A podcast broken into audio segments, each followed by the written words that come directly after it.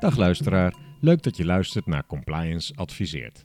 Het grote belang van integriteit binnen financiële ondernemingen en de bijzondere, wettelijk verankerde rol daarin van de compliance-functie fascineert ons. Daarom praten we ongeveer maandelijks met ervaringsdeskundigen en delen dit graag met een zo breed mogelijk publiek. Een podcast is daar dus ideaal voor.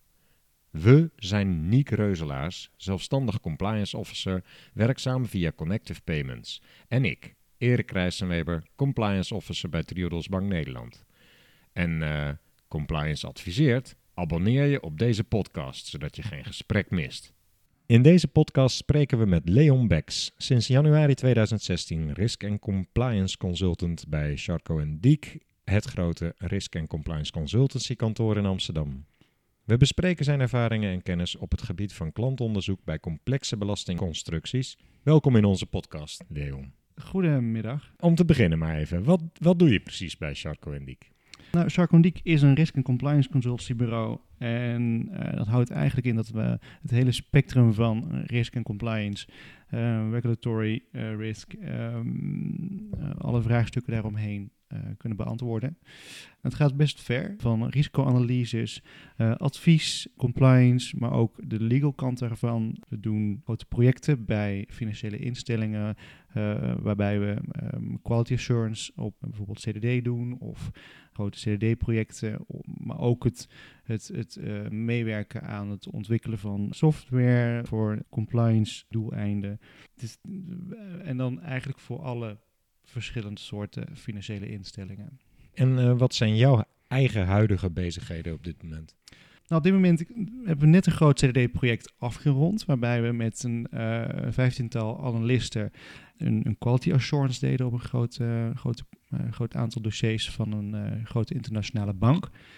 En op dit moment ondersteun ik een collega bij de implementatie van ESG-beleid en stellen we, ben ik... ESG? Environmental, Social en Governance.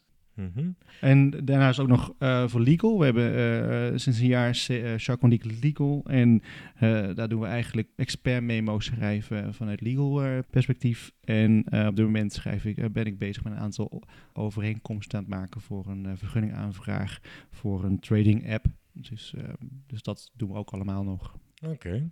Nou, um, breed, uh, maar compliance blijft breed. En dat is juist waarom wij een leuke compliance uh, podcast-serie kunnen maken natuurlijk. Wanneer worden risk- en compliance consultants eigenlijk betrokken bij customer due diligence gericht op AML-risico's? Nou, zo, nou, zo, CDD, we weten allemaal, het gaat vooral om de risico's uh, te, te identificeren voor uh, witwassen, terrorisme, financiering. En, maar ook het screenen van de UBO en van de klant tegen sanctielijsten, perplijsten. En uh, dat moet gewoon goed ingericht zijn. En um, uh, je moet gewoon zorgen dat je dat als financiële organisatie dat gewoon goed inricht. En op het moment dat de, de toezichthouder, de, de Nederlandse bank of de AFM langskomt en zegt dat je het niet goed ingericht hebt, en kunt daar uh, nog wel wat dingen verbeteren, dan, uh, dan worden wij vaak ingehuurd. Ja. Dan komen wij uh, kijken van wat speelt er nou, waar, waar, waar, kun je dan nou juist die verbeteringsslag in, in, in doorvoeren. En dan zou het een klein project kunnen zijn, misschien van alleen een advies. Uh, maar vaak leidt het toch naar grotere projecten, waarbij we eerst beginnen met, uh, met waar zitten dan de, de gaps. En uh, kunnen we bijvoorbeeld een risk appetite afspreken. Op basis daarvan kan beleid gemaakt worden en een risicoanalyse. En dat kan weer uitgewerkt worden in, in het beleid schrijven, in het implementeren, maar ook het, echt het uitvoeren van, van, van analyses. en daar ben je dan als consultant mee Ja, het hele, hele, het hele verhaal. Mm -hmm.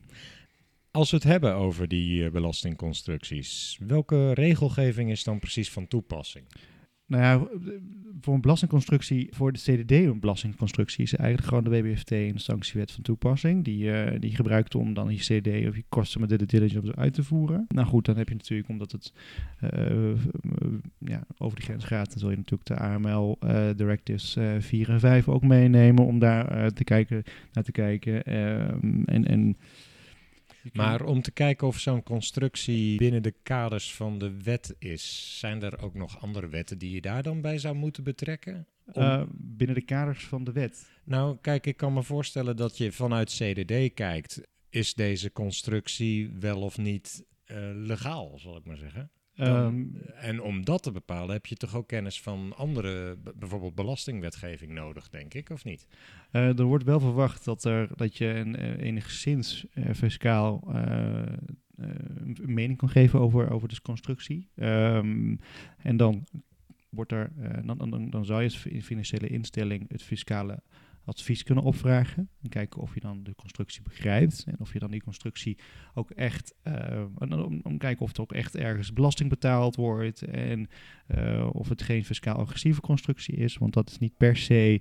Uh, dat zou wel een legale constructie kunnen zijn. Maar en het zou dan toch wel echt ver kunnen gaan dat je dus, doordat je het zo slim inricht, dat je dan nergens belasting betaalt. En dan daardoor in een ja, in, in, in een schemergebied raakt. En dat uh, kan risico's uh, met zich meebrengen. Ja, dat kan ik me voorstellen. Maar een CDD-analyst hoeft dus niet per se alle belastingwetten te kennen om Nee. te kunnen beoordelen of uh, dit acceptabel is, ja of nee. Nee, dat, Nee. dat heb je een fiscalist voor. En de fiscalist kun je vragen om, uh, om een toelichting.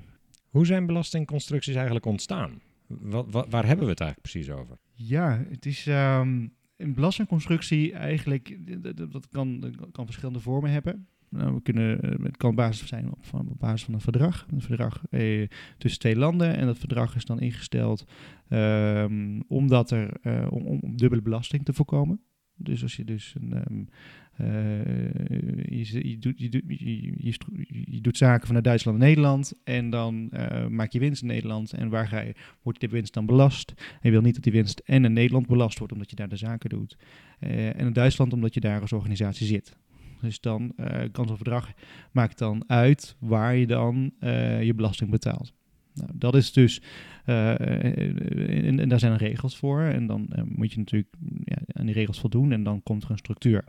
En die regels zouden ook handig zijn om te kennen als CDD-analyst dan, of is dat dan niet nodig? Nee, dat zou dan in het fiscaal advies moeten staan, welke regels Ja, toegepast worden, zodat je meer inzicht krijgt in die constructie. Zodat je het na kan lopen. Ja, dus dat is eigenlijk de basis van, van een voorbeeldconstructie. Maar Hm. het kan natuurlijk ook zijn dat je puur alleen een Nederlands intellectueel eigendom stelt. En dat je daardoor ook gebruik kan maken van fiscale voordelen in Nederland. En dan, eh, dan, dan gaat het echt puur alleen maar om de wetgeving in Nederland. Begrijp ik ook goed dat het eigenlijk altijd om internationale, dat het altijd om multi- multinationals gaat, of kan je ook binnen Nederland zo'n zo, eh, eh, een constructie hebben?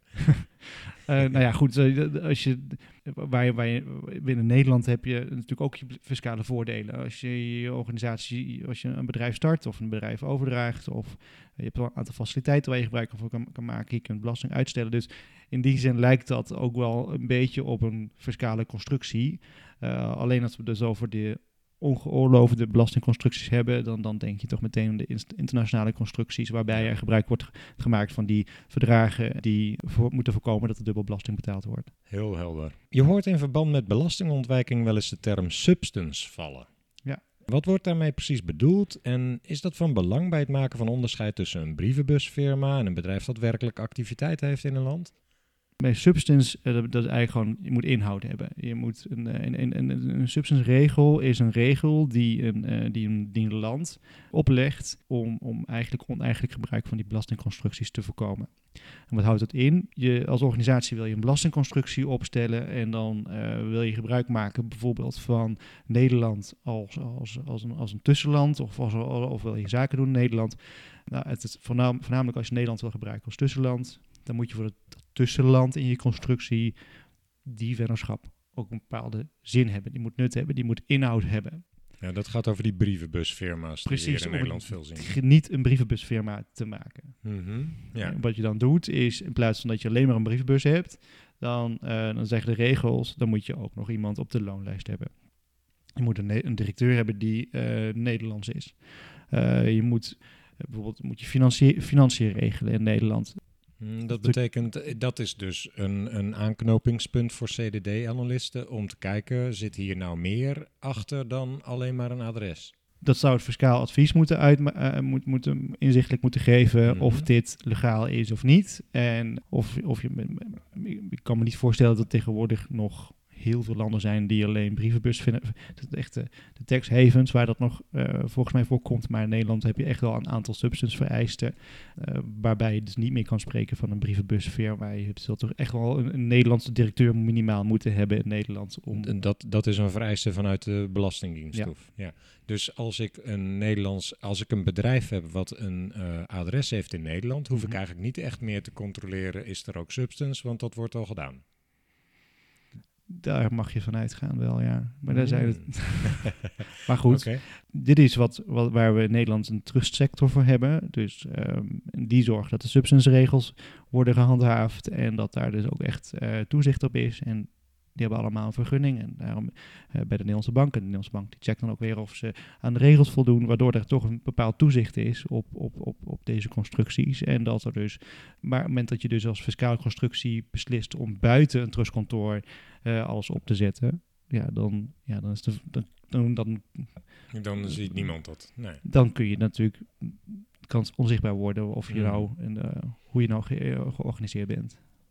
Dus wel een belangrijke indicator voor een CDD-analyst om te kijken, ehm, is er werkelijk sprake van personeel en van omzet in dat land waar die zegt te zitten? Ja, en ik vind dat nogal ver gaan, omdat je dat toch niet, niet 100% kan checken. Het belangrijkste is dat je de doel, het, doel van de constructie snapt.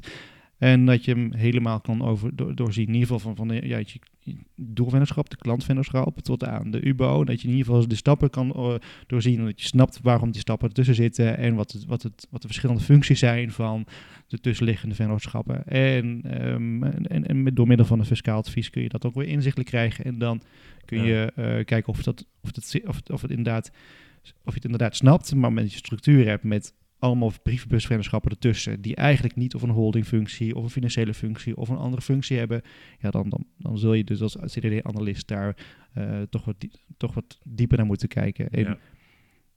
dan heb je het eigenlijk over een complexe structuur. En als CDD-analyst, als je een complexe structuur ziet, kijk je ook al automatisch naar die tussenvennootschappen. En dan ga je er automatisch wat, dieper naar kijken, omdat je dan eigenlijk al een verdergaand onderzoek doet. Maar ik begrijp ook dat jouw advies eigenlijk is om sterk te leunen op dat advies wat, je, wat het bedrijf zelf, die doelvennootschap, of nee, die groepsvennootschap zeg maar, dat mm, die heeft advies ingewonnen. En dat advies vraag je op om na te gaan, wel, wat zijn nou eigenlijk de motieven geweest voor deze opzet, voor deze structuur? Ik adviseer de CDD-analyst vooral om gezond verstand te gebruiken. En als die dus constructie niet besnapt en niet kan uitleggen en niet eh, aan wie dan ook, aan, aan, aan zijn collega of aan, eh, aan de Nederlandse bank, dat hij dan een, eh, het fiscaal advies opvraagt. En dat het op basis daarvan eh, inzicht krijgt. Ja, oké. Maar Je, je begint niet met de belastingadvies, Het- maar dat vraag je op op het moment dat je zelf de constructie niet helemaal kunt verklaren. precies. Ja, ja. Oké. Ik zou het eh, wel eens willen hebben over de ethische kant van de zaak ook. Wat is volgens jou precies het verschil tussen belastingontwijking en belastingontduiking, om maar eens mee te beginnen? Nou, als het binnen de letter van de wet is, is het belastingontwijking. en alles wat Mhm. er buiten valt is belastingontduiking. Kort en krachtig. Waar ligt voor jou de grens tussen een acceptabele belastingconstructie en waar houdt het voor jou op? Ja, persoonlijk vind ik dat je gewoon waar je geld verdient, moet je het ook gewoon, eh, moet je ook je winst afdragen. Ehm, maar ehm, een, belastingconstructie, eh, op het moment dat, eh, dat er gewoon op elk niveau, waar dan ook eh, mensen in dienst zijn, dat je daar gewoon, dat, daar ook gewoon je loonbelasting betaalt en en als je dan ook de producten aanbiedt, dat je dan ook gewoon je BTW betaalt. Dat is, dat is op zich heel normaal. En dat moet je ook gewoon doen. Waar het vooral zit, is dat winst doorgesluist wordt. En dat er dus constructies waren. Ik weet niet of dat tegenwoordig nog veel is, maar dat was in het verleden. Dat dus constructies zo ingericht waren dat de winst continu rondgepompt kon worden. En dat er dus nergens belasting betaald werd. En dat, dat Ja. gaat wel te ver. Ja. Maar op het moment dat je ergens belasting betaalt, en dat is ook het hele idee met het voorkomen van dubbele belasting, dan ehm, vind ik zo'n constructie in, op zich is dan niet verkeerd. Het is binnen de re- regels van de wet. En, en als je, ja, dus, dus in die zin is dat, eh, zou het ethisch dan ook te verantwoorden zijn. Maakt het dan nog uit over welk soort belasting je het hebt? Als, als ik een eh, bedrijf heb en ik bepaal dat het hoofdkantoor in eh, Engeland zit Mhm. en niet in Nederland, ik noem maar iets, Unilever. Zij, ik neem aan dat Unilever nog steeds loonbelasting betaalt in Nederland. Ja. Maar het gaat dus om de En- vennootschapsbelasting. En alle, alle, alle, alle sociale zekerheden die ze moeten Precies, betalen, dus ze betalen nog steeds behoorlijk wat Ja. belasting in Nederland als ze besluiten om in Engeland te gaan zitten. Klopt. Ja, maar het gaat dus specifiek om waar betaal je je omzet of je ja. In dit, ge- vennootschapsbelasting. dit geval is het dividendbelasting. Dividendbelasting, oké. Dus dat staat Ja, je hoort al, ik ben geen belastingexpert. Hè? dat is de volgende stap weer. Als je je winst uitkeert. En dat, eh, Daar betaal je dan ook weer belasting over. En en dat is volgens mij het verhaal van Unilever. Maar daar houd ik me verder. Want volgens mij wilde Unilever ook naar Engeland. Omdat ze daar deels. Engels zijn. En dat Hmm. Britten dat gewoon willen. Dat Unilever daar... Oh ja, dus nou, ik, ik wil ook niemand. eh, ik, ik probeer alleen te begrijpen wat voor gevolgen dat op het vlak van belasting heeft. Eh, probeerde ik te Ja, nee, ik denk dat. Unilever in de, in de, de- de- dat dat niet echt een heel goed voorbeeld is, maar Nee. van een CDD met belastingconstructies. Het zou kunnen, maar helder. daar geen idee van verder. Moet je zoeken naar wat is toegestaan? Of moet je zoeken naar wat maatschappelijk betamelijk is? De wet is het uitgangspunt. als, als, als, als financiële instelling bedoel ik dan, hè? Je hebt de wet en de maatschappelijke lat. Nou ja, de wet die zegt wat kan en niet kan. En de maatschappelijke lat, de, die, dat ligt nog aan hoe hoog die ligt. Eh, of je dus nog strenger moet kijken naar, je, naar, naar wat, wat, wat kan en niet kan. Bijvoorbeeld in Nederland vinden wij met z'n allen, en dat is, komt door de lobby van een aantal grote eh, organisaties, dat, dat, ja, dat het slecht is, een belastingconstructie. Bij eh, heel veel negativiteit omheen. Als je kijkt naar Luxemburg, is niemand die zich daar druk over maakt. Eh, Luxemburg heeft iets meer fiscale verdragen dan Nederland. Maar op, in die zin zijn ze vergelijkbaar qua land en qua fiscale ehm, Mogelijkheden. mogelijkheden. Ja. Maar, maar de eh, maatschappelijke opvattingen erover zijn heel verschillend, Ja. bedoel je? Ja. Ja, eh, volgens mij hebben ze in Luxemburg geen maatschappelijke opvatting erover. En hier in Nederland is het wel onderdeel van een maatschappelijke discussie. Dus dat, eh, Ja, maar wat je ook zegt is, er is niet zolang er ergens belasting betaald wordt, is er helemaal niks mis met belastingconstructies. ja, maar goed. Kijk, je, er zijn ook constructies waarbij er gekeken wordt naar welk land het minste belasting betaald kan worden. Daar kun je natuurlijk ook iets van vinden. Ja, ja. En je hebt gewoon bepaalde landen waar heel veel belasting betaald moet worden en een paar landen waar heel weinig belasting betaald moet worden. Dan kun je ook afvragen of een belastingconstructie niet fiscaal agressief is. Maar ook dat... eh, valt binnen de kaders van de wet, maar of het een maatschappelijke toets doorleeft. Precies, Juist. klopt. Wat adviseer je je klanten die voor de opgave staan om een complexe internationale structuur van een groepsvennootschap te doorgronden? En Je hebt net al een paar dingen genoemd natuurlijk. Ja, goed. je ken je klanten en dat is het uitgangspunt. eh, en, en het doel van de, van de structuur.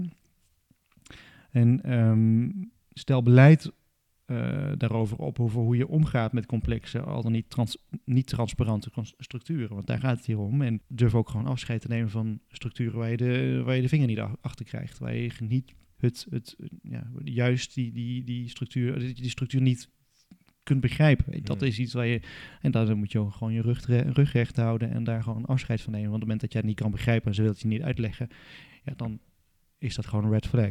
Ja. ja, en het hoeft niet per se aan de constructie zelf te liggen, maar aan je eigen standvastigheid daarin.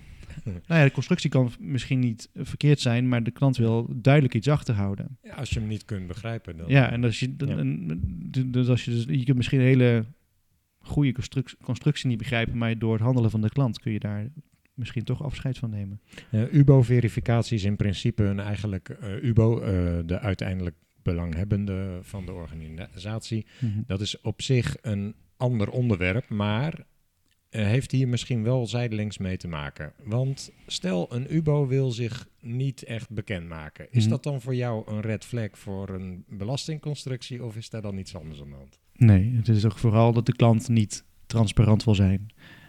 En, en ehm, ja, dus en, en daar, daarbij is eh, denk ik elke constructie fiscaal ingegeven. Dus in die zin kun je die vraag gewoon natuurlijk, eh, is dat no-brainer? Want Ja, je hebt nooit twee of drie BV's onder elkaar eh, eh, als dat niet een juridische fiscale grondslag heeft. Ja, het hoeft niet. Is het ook altijd belastingtechnisch een Nou ja, reden? Of want het kan ook juridisch zijn. Ik wil gewoon voorkomen dat ik een, een vennootschap... Dat je risico loopt, dat kan, je kunt ook risico, dat dat je risico afneemt. Ja, Ja, ja, daar, die ja, reden dat is er kan. ook, Ja. maar ehm, Meestal heeft het wel belastingtechnische redenen. Het is, groot, het is een grote kans dat er een fiscale reden achter zit, ja. En uiteindelijk is dan, eh, is er toch een, fis- is er toch, heeft het een fiscalist volgens mij naar gekeken het moment dat jij vindt dat je juridisch ingedekt moet worden, dan kan de fiscalist dan zeggen van, nou, is het nou wel nodig?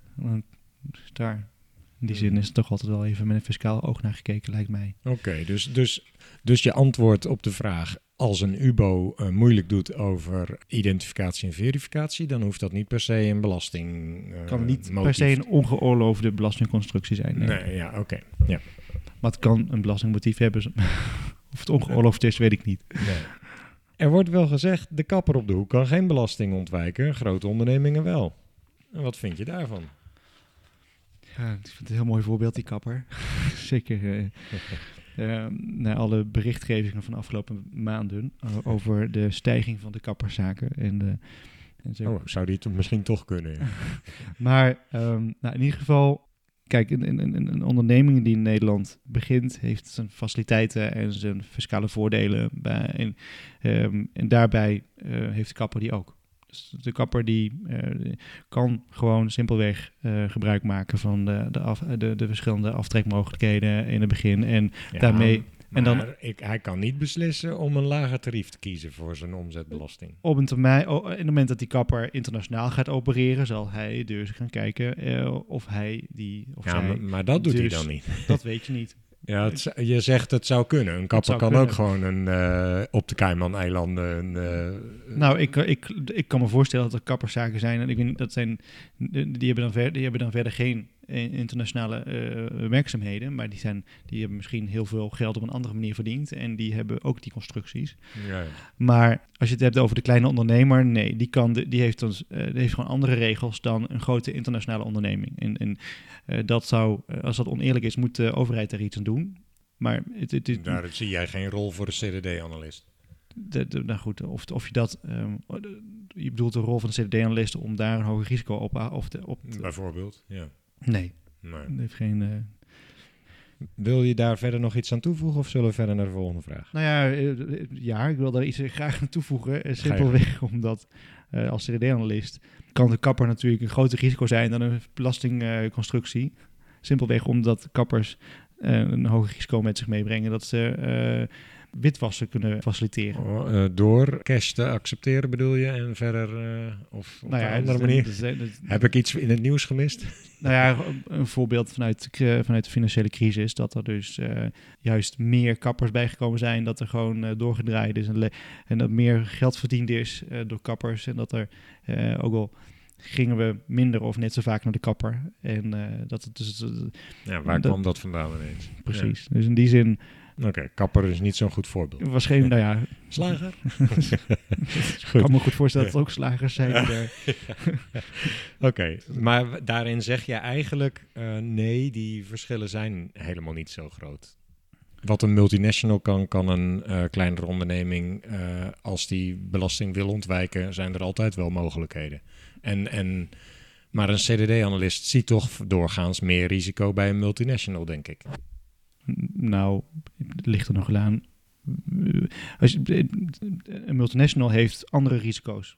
Het is niet dat, het- dat ze meer risico's of minder hebben. Ze hebben gewoon andere risico's. En een multinational heeft vaak het risico van een, van een landenrisico.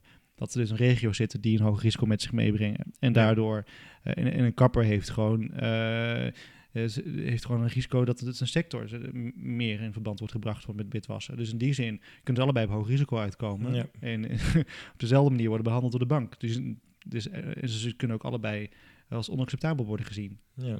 dus in die zin is er geen verschil. Mhm. En als een entiteit voorkomt in de Panama Papers of in de Paradise Papers, is die entiteit dan per definitie verdacht? Ja, een mooi woord verdacht. ik, eh, Speciaal gekozen voor jou. nou, weet je, ik zou wel zeggen, hij is per definitie hoog risico. Omdat er eventueel een illegale constructie achter kan zitten. En dus het woord verdacht daar, daar dat is, ja, zo zou ik het niet zien. Nee. Ehm, ik zie, Hoger risico dan? ik, ik zou meteen, ik zou hem als een potentieel hoog risico en daardoor eh, zien en daardoor een, een verdergaand onderzoek instellen hè, om te kijken of ik dat kan staven en eh, dan een risicoanalyse doen. Dus Maar, maar het is niet zo, als die in de Panama Papers staat, dat het per definitie een foute boel is.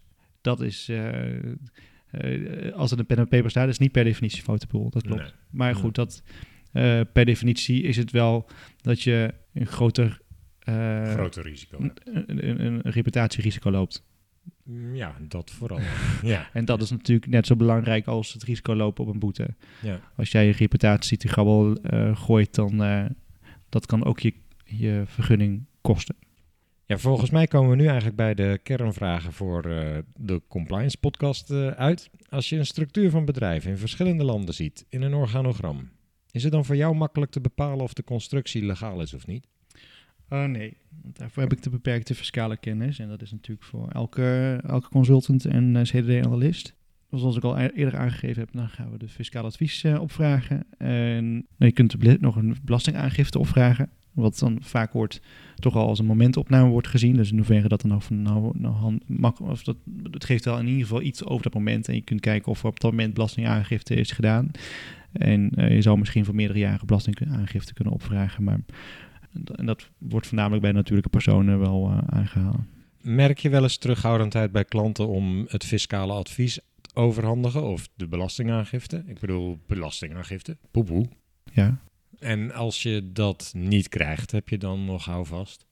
Nou goed, het, is, het gaat erom dat je het complete plaatje krijgt van de klant. Mm -hmm. um, dus op het moment dat jij informatie niet krijgt, want er zijn klanten die zich daar uh, niet zo lang bij voelen en denken van nou, ik vind het al heel veel gevraagd voor een hypotheekje. Um, en je merkt ook wel dat, uh, dat er um, ja, mensen die, die dat, dat, dat, dat, dat daar weerstand tegen is. En nou ja, goed, de grootste recht natuurlijk om daar weerstand tegen te hebben. Uh, het is, um, dan, dan, dan loop je als klant ook het risico om uh, weggezet te worden als niet transparant en een hoog risico en dat je iets te verbergen hebt. En um, op het moment dat ik geen goed beeld heb van de klant en, ik, en, en, transacties worden, zijn voor mij niet duidelijk, dan, uh, ja, dan, dan gaan nog meer vragen. En dan loop je als klant natuurlijk dat je dus dat je geweigerd wordt. Adviseer je klanten, je, je uh, financiële instellingen waar jij uh, voor werkt, ook wel eens op het vlak van hoe je nou zo'n klant benadert als je Ja. die vraag stelt? Mhm. Want ik kan me voorstellen dat het heel belangrijk is op de juiste manier te motiveren waarom je die gegevens graag wil hebben. Ja. Nou, je merkt eh, dat, dat, dat, dat banken daar ook wel echt een, een groeien ook. Dat ze dat snappen dat ze, daar- dat, dat, dat, dat hoort. Dat ze een beeld van een klant moeten hebben. Ehm, vroeger merkte je wel dat, de, dat, eh, dat de, de relatiemanagers, die waren vooral op de relatie. Eh, de klant. En, en die, die, die wilden eigenlijk zo goed mogelijk die klant te vriend houden. En zoveel mogelijk zaken ermee doen. En waardoor ze eigenlijk niet durfden te vragen naar achtergrondinformatie. En door, door eigenlijk de schandalen die we afgelopen jaren gezien hebben, merk je dat, dat, dat, dat het. En dat is wat wij ook, ook adviseren, ook echt op getraind hebben en mensen meegenomen hebben in echt meehelpen schrijven van een e-mail met een, van een relatiemanager, of zelfs op dat niveau, Ja. dat we naar een klant, dat we dan, ja, dat de, dat de relatiemanager ook snapt van, goh, er komt een klant binnen en eh, dat hoort bij de relatie dat hij, dat hij niet alleen mijn vriend is, maar dat ik ook weet dat hij, eh, dat ik hem kan vertrouwen. Mhm. En dat, eh, dat, dat, die, die, dat, die vertrouwensrelatie, die is, die, die, dat is wel heel belangrijk, dat, is, dat, het, dat het van twee kanten een vertrouwen is. Dat het niet alleen maar is dat de klant, omdat hij een zak geld heeft, dat hij daardoor het vertrouwen van de bank heeft, maar dat, die, dat de klant ook het vertrouwen heeft dat hij de bank geen risico eh, oplevert. En, dan- je merkt dat dat ook wel makkelijker is voor een, eh, voor een, ehm, een relatiemanager, omdat in het eerste gesprek met zijn klant, de eerste ontmoeting, al meteen eh, naar voren te brengen. Van, goh, wij zijn een ba- bank, wij nemen onze zaken serieus. Wij willen eh, dat wij ehm, over tien jaar ook nog gewoon bank kunnen zijn. Ja. Dus wij kijken kritisch naar onze klanten. En eh, ik denk dat als je dan het eerste gesprek doet en je neemt de klant ook mee in waarom en waarom dat je dingen doet, dat de klant ook juist meer vertrouwen heeft in jou als bank en juist met zijn geld bij jou, bij jou durft te Ja. stellen, omdat je gewoon Sterk punt. Professioneel bent. En uiteraard vertrouw je als bank eh, in eerste instantie eh, gewoon je klant, maar niet blind. En, eh, kun je aangeven welke mogelijkheden klanten die minder gewillig zijn om openheid te geven, benutten om ongewenste constructies te verhullen? Of waar moet een compliance officer nou specifiek op doorvragen of, of op letten als die een klant accepteert die een constructie heeft die moeilijk te doorgronden is? Nou goed, het, het, ehm, het, het, ver- het verhullen is, net, ja, als iemand iets echt iets wil verhullen tegenwoordig, dan kom je daar met je vragenlijstje eh, toch al niet achter. Dus Dat is iets wat, wat we wel merken, dat er, dat, dat, eh, dat, dat er steeds slimmere manieren worden bedacht om, te wit, om, om wit te wassen, om... om Dan kun je een voorbeeld geven? Nee. Nee. nee, ik bedoel niet Ik per se... een voorbeeld een- geven van ik hoe je bedoel, bedoel je niet... kan stellen om te, een gevoel te krijgen bij de klant, om zo inzicht te krijgen. Ja? ja. Ja? Want die slimme manieren waar ik net over had, die weet ik nog niet. Dus die Nee, zin- nee, nee, nee, nee, het zijn hele nieuwe, slimme Ja, manieren. Precies. Dus, Ja. maar goed, als een, als een fiscale constructie niet logisch is. Als een, als een Spanjaard in Nederland zaken doet. En heeft een hele constructie via Luxemburg en Engeland en, en, en wat nog een belastingparadijs ertussen. eh, is dat redelijk onlogisch, omdat tussen Nederland en Spanje is gewoon een belastingverdrag. Dus waarom die constructie? Wat is er nog meer? Dat, dat wil je uitleg voor hebben. Dus die logica wil je hebben. Mhm. Eh, een belastingparadijs als die ertussen zit. Ja, kijk, eh, mm, oké, mm, sorry, ik onderbrak je. Ga verder. Nou, ik wil nog een klein voorbeeld geven. Ja. Intellectueel eigendom. De waarde van een intellectueel eigendom, eh, hoe wordt die bepaald? Eh, en en wat- kun je daar zelf, is het logisch dat die waarde aan een bepaald intellectueel eigendom is gekoppeld? Weet je, dat soort dingen, daar kun je natuurlijk je gezond verstand gewoon voor gebruiken om, Mhm. daar, om daar doorheen te kijken. En- Maar veel, midden, m- veel meer, meer middelen om de waarde van intellectueel eigendom te bepalen heb je niet mm, dan je gezond verstand, denk ik. Of nou zijn ja, er nog... taxaties eh, ligt er nog Die aan zou wat je het- op kunnen wat vragen. intellectuele eigendom is, natuurlijk. Ja. Dat, zijn we verschil- dat kan van alles zijn. eh, Een taxatie, een notaris doet dat? Of? Nee, ja, nee, dat weet ik niet. Nee. Eh, Het Nee. ligt er nog echt, wat ik al zei, het ligt aan wat je dus als intellectuele eigendom hebt bestempeld. Maar Mhm. als het om de, de, de rechten van de Beatles gaat, weet je wel, ja, daar hoef je, Ja. dat is, Ja. dat, dat, dat is, daar is gewoon een marktwaarde. Dat, ja. Nou ja, goed, daar, daar, Ja, daar is wel daar is, daar, daar, dat De is- vraag en aanbod. Ja, dat is vraag en aanbod. Dus op die manier kun je het wel eh, Zoals bij aandelen op kunt de beredeneren. Ja. Ehm, maar en, eh, op het moment dat je het hebt over het, eh, eh, eh, ja, we hebben een, een, een, een, city marketing filmpje van Utrecht gemaakt eh, van eh, tien jaar geleden. En we hebben dat, eh, en daar is, eh, en we hebben een aantal filmpjes en er is een ton in geïnvesteerd. En je zit er in een BV en dat- je zet het even weg, want dat, dat was dan fiscaal interessant geweest, omdat je als eh, filmmaker misschien nog meer van die filmpjes maakt. Of dat je dus juist een film-BV inzet. Nou ja, als je dus die, daar een structuur voor opricht, ja, dan over tien jaar is die, dat filmmateriaal niet zoveel meer waard. Weet je, wel? je kunt je afvragen in hoeverre dat dan nog city marketing is. Ja, oké. Op die manier logica proberen na te gaan. Is een voorbeeld. Weet je wel? ja. Ja, nee, maar dat niet is meteen wel... een internationaal voorbeeld, maar wel een voorbeeld waarbij je eh, wel zegt van, nee, eh, mijn gezond verstand zegt hier wel dat we eigenlijk misschien dat het niet zo heel logisch meer is. Maar niet, be- ik begrijp van je dat intellectueel eigendom in principe zich redelijk goed leent voor een belastingconstructie. nou, intellectueel eigendom is een reden om in Nederland een vennootschap op te richten. En eh, je royalties via, in Nederland, die zijn onbelast. Dus in die zin, in Nederland. ja, Ja, en in andere landen niet. Blijkbaar niet. ah, dit is weer tekst. dat is weer te veel belasting. Ja, belastingachtig. Ja. Welke officiële instanties moet een compliance officer in de gaten houden om te weten waar risico's op het gebied van belastingconstructies zijn? Kun je daar iets over eh, vertellen? De officiële instanties voor de compliance officer is het nog altijd gewoon de DNB en de AFM voor, vanuit CDD gezien. eh, vanuit je integriteitscheck op de klanten. En, eh, en zij, raden zij verwachten van de instelling dat je dus de FATF eh, en de OECD-richtlijnen meeneemt. En eh, vanuit de OECD is dan, zijn dan weer de, de, de, de BEPS-richtlijnen, de BEPS-regels, de Base Erosion and Profit Shifting regels, waarbij je dus echt die, waarbij ze echt geprobeerd hebben Hoe, hoe heette dat? Nog heel even kort toelichten. eh, BEPS, Ja. dus Base Erosion Profit Shifting. En dat, is, dat zijn regels die eh, ingesteld zijn om agressieve fiscale structuren te, eh, tegen te gaan. Wat daar nu uiteindelijk uitgekomen is, in hoeverre dat dan nou is, is, is eh, daar, dat heeft aan bijgedragen, weet ik niet. Ik kan me herinneren nog dat ze ingevoerd werden en dat best wel spannend was. Nou, wat moeten we daarmee? En dan moet dan, eh, je moet daar toch wel als fiscalist ehm, en ook als trustkantoor eh, op letten en mee, werken. Dus in die zin is het zo dat de DNB eigenlijk verwacht dat je daar dus ook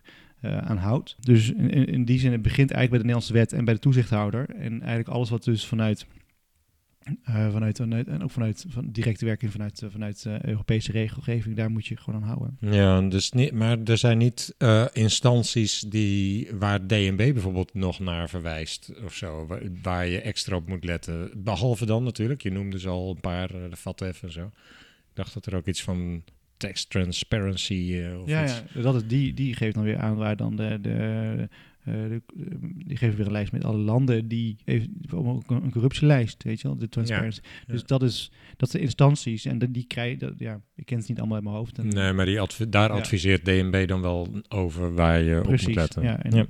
Okay.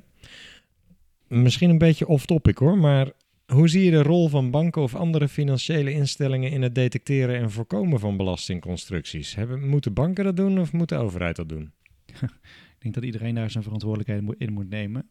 Zolang je als bank een hele belangrijke rol hebt in, in, het, in de financiële transacties en het, gebruik, en, en het faciliteren daarin, het, uh, dan, heb je daar, dan, dan kun je een keuze maken. Draag ik mee, bij aan het, aan het aan ongeoorloofde transacties uh, binnen zo'n structuur of niet? En die, die keuze die, uh, die zou ik dan wel. Ik, ik, het lijkt mij dat een bank gewoon zegt: daar wil ik niet in bijdragen.